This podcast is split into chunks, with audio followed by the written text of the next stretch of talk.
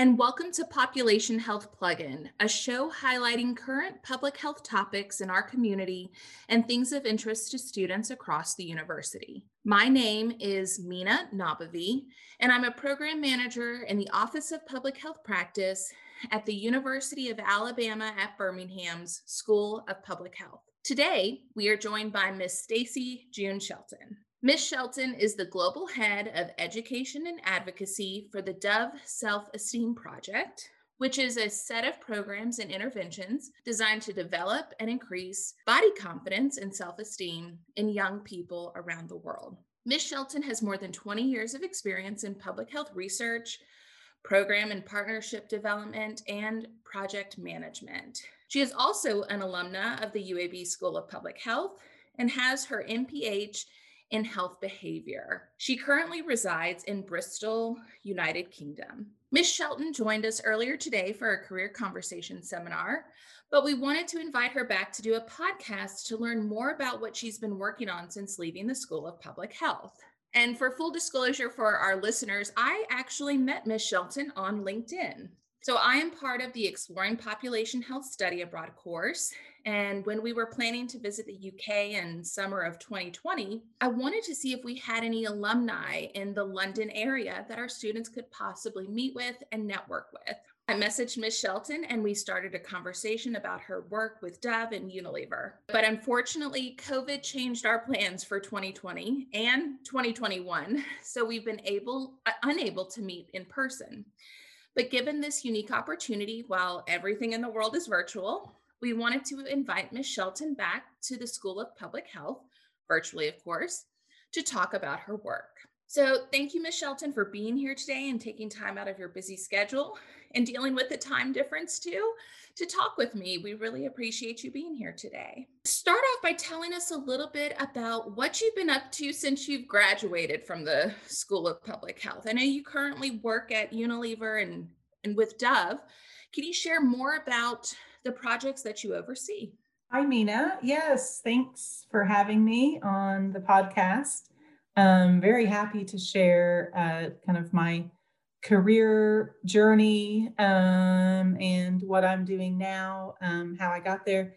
So yes, I I when I left the um, School of Public Health, I ended up moving um, to Oregon, and I lived in Portland, and I started working for the uh, Oregon State Department of Health, and I got into um, physical activity promotion and the adolescent health section. I was working in a coordinated school health program uh, across the Department of Health um, with the Department of Education in Oregon. It was a CDC funded project. Uh, so that was my first, you know, state level um, experience uh, and kind of really getting into policy and, and programming uh, within the state government um, setting. And then I decided, you know, this is great and all, but I'd al- always had this interest and kind of adventurous spirit for international health. And I hadn't been one of the students uh, that had focused on international health or had done Peace Corps. But I thought, you know what, I still want to give this a try. And I was really encouraged even by, you know, my colleagues and friends uh, to pursue that. So yeah, I went I went to India um, and was able to find some work experience actually with one of our one of um, my classmates from UAB School of Public Health, Sanjana Bhardwaj. And she was working with UNICEF, and she and her husband had started a health foundation in uh, Mumbai. And so that was great. That gave me that hands on experience I needed um, in international health, um, just to understand the context and the setting and the cultural differences and you know living being an american living abroad. So that was incredible. Uh, i worked with them for a few months just getting you know various project experience and then was able to join population services international in mumbai office.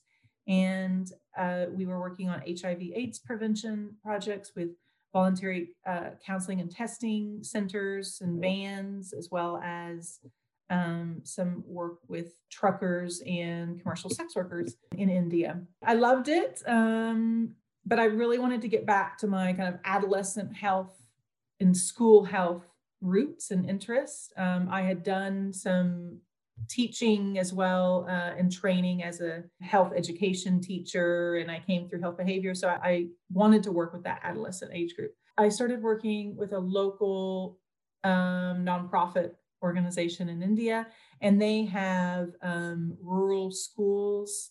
They call them ashram shalas, and they were for like tribal children, Adivasi children um, in rural India. And you know, India is such an incredibly diverse place and such differences between urban and rural. And that just started adding to my that work experience I needed. I mean, then it was in India, I joined Unilever. And that's been an incredible journey for the last 10 years, working for Unilever, five years on a wash program with uh, one of the brands, Lifebuoy across Asia, Latin America, Africa, um, but based in the global team out of Mumbai.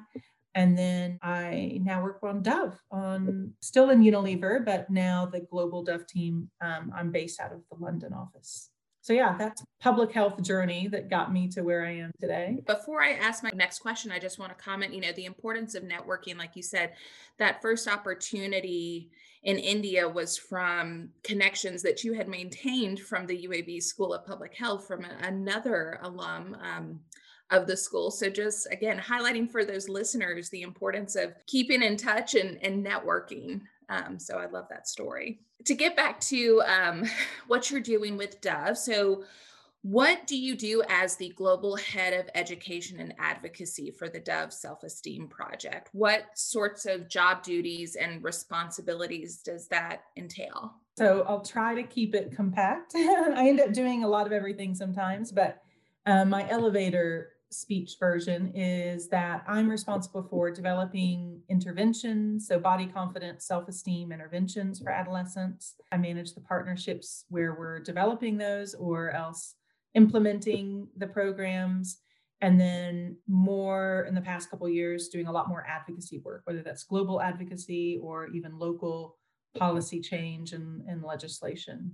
So, can you talk about kind of what made you interested in that and first job with Unilever. Um, you were previously working for PSI and that nonprofit work, but what about Unilever kind of attracted you? And, and what do you enjoy most about working with them? I have to admit that I was quite skeptical uh, initially. Like, could the private sector actually do real public health work?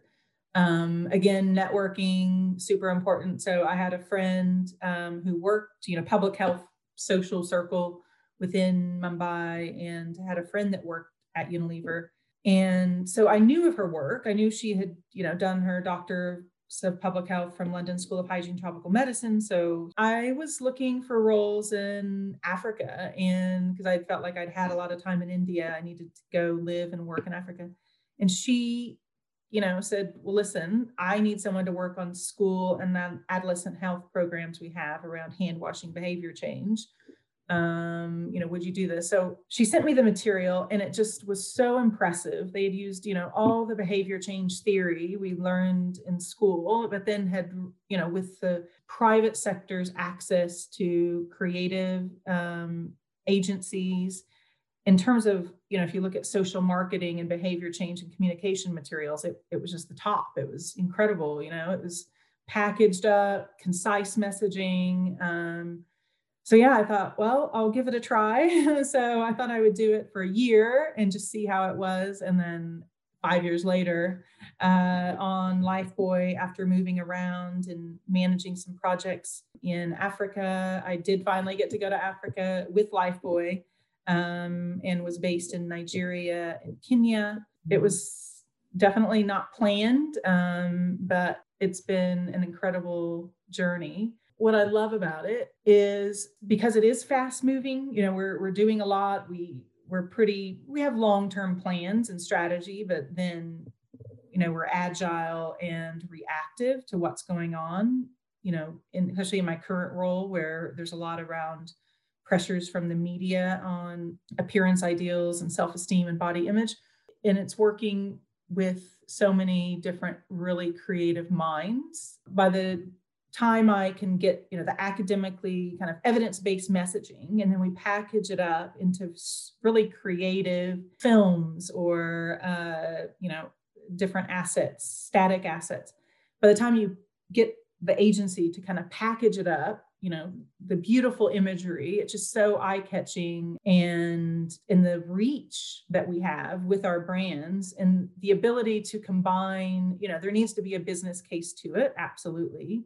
Um, and with Lifebuoy, you know, the more hand washing occasions we could get people to increase, not only would you reduce diarrheal and uh, disease and pneumonia and reduce um, under five child mortality, but we knew there was a business case to increasing hand washing with soap behavior change because you could have an increase in soap sales. There's this constant challenge, um, you know, to kind of be the best, do the best, stay top of mind for our program recipients and we you know we get to be involved with the latest innovations you know talking i have partnerships with facebook and instagram and cartoon network so yeah i think it's just the access to so many amazing creative people and agencies and businesses and partners that's really appealing a lot of our students like like you were you know maybe skeptical of or may not even think about joining the private sector. So I, I love that that story. And you've been in several different um, areas, working in governmental public health, nonprofit, and now uh,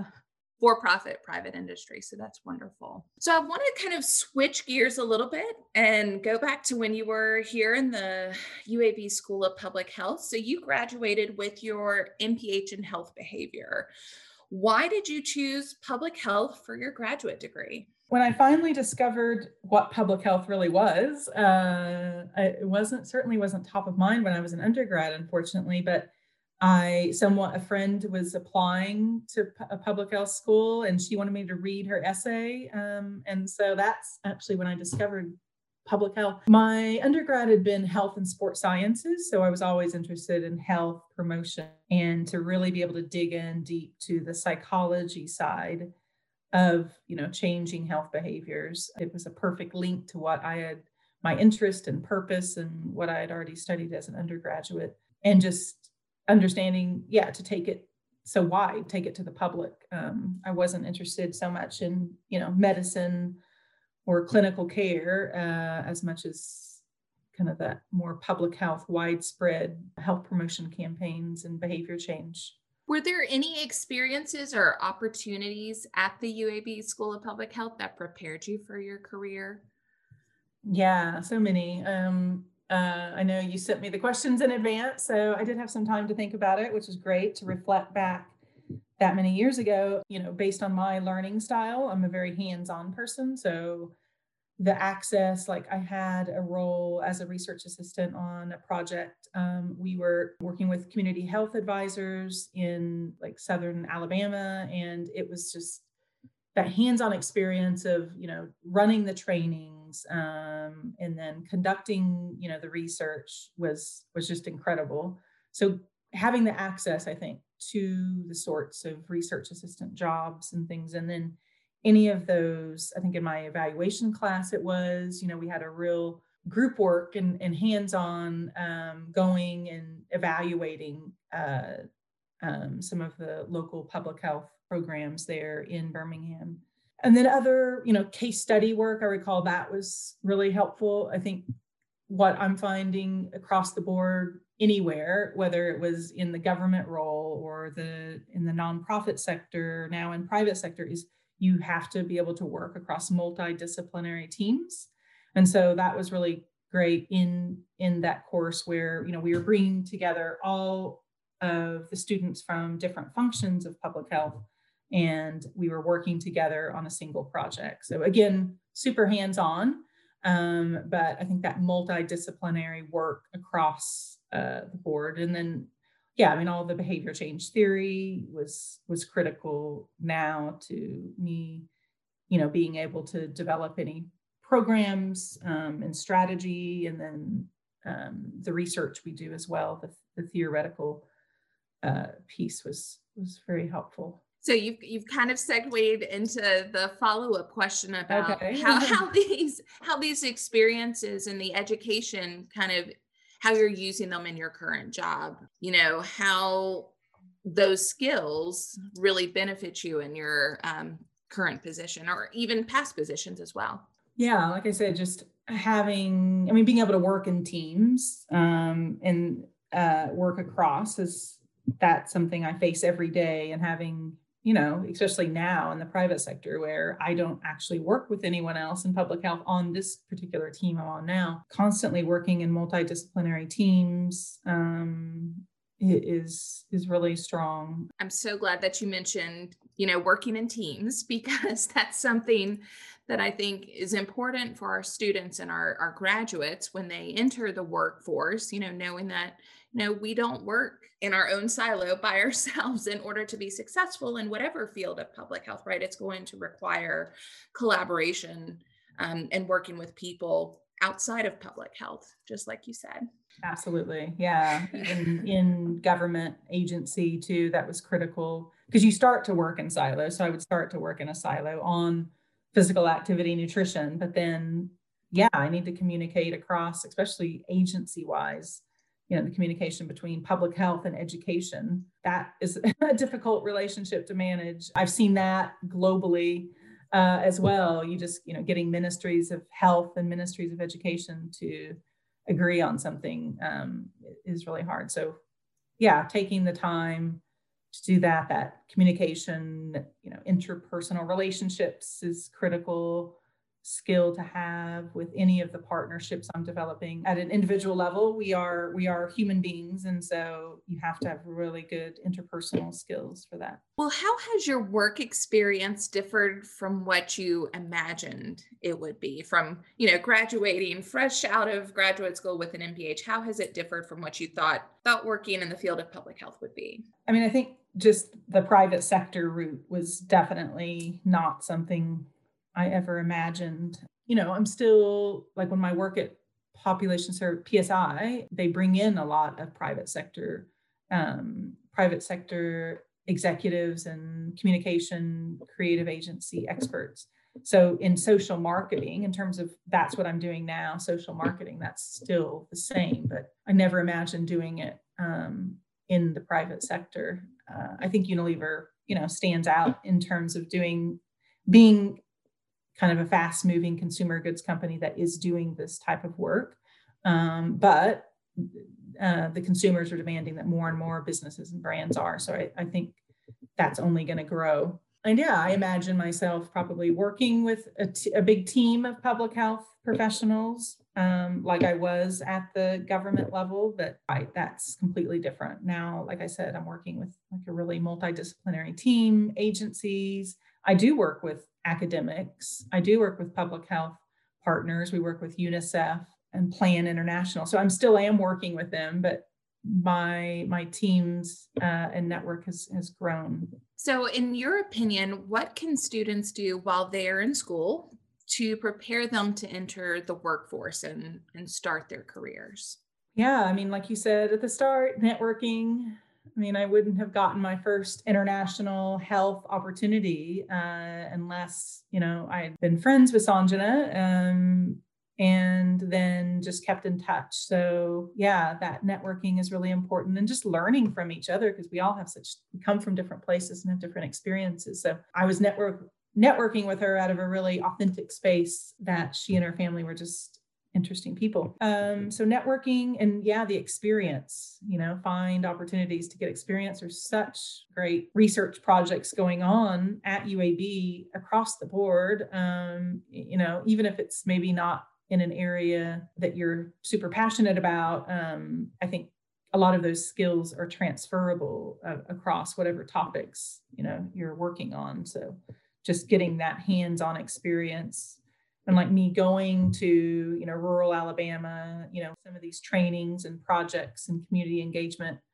that was so critical to my international health work even. Um, so yeah networking getting that real hands-on experience where you can either in the coursework and courses that offer that up or uh, you know in projects And I love that you said it's okay if it's not in what you think, the area that you think you want to go into, just that experience can be transferable across exactly. different areas. So, yeah.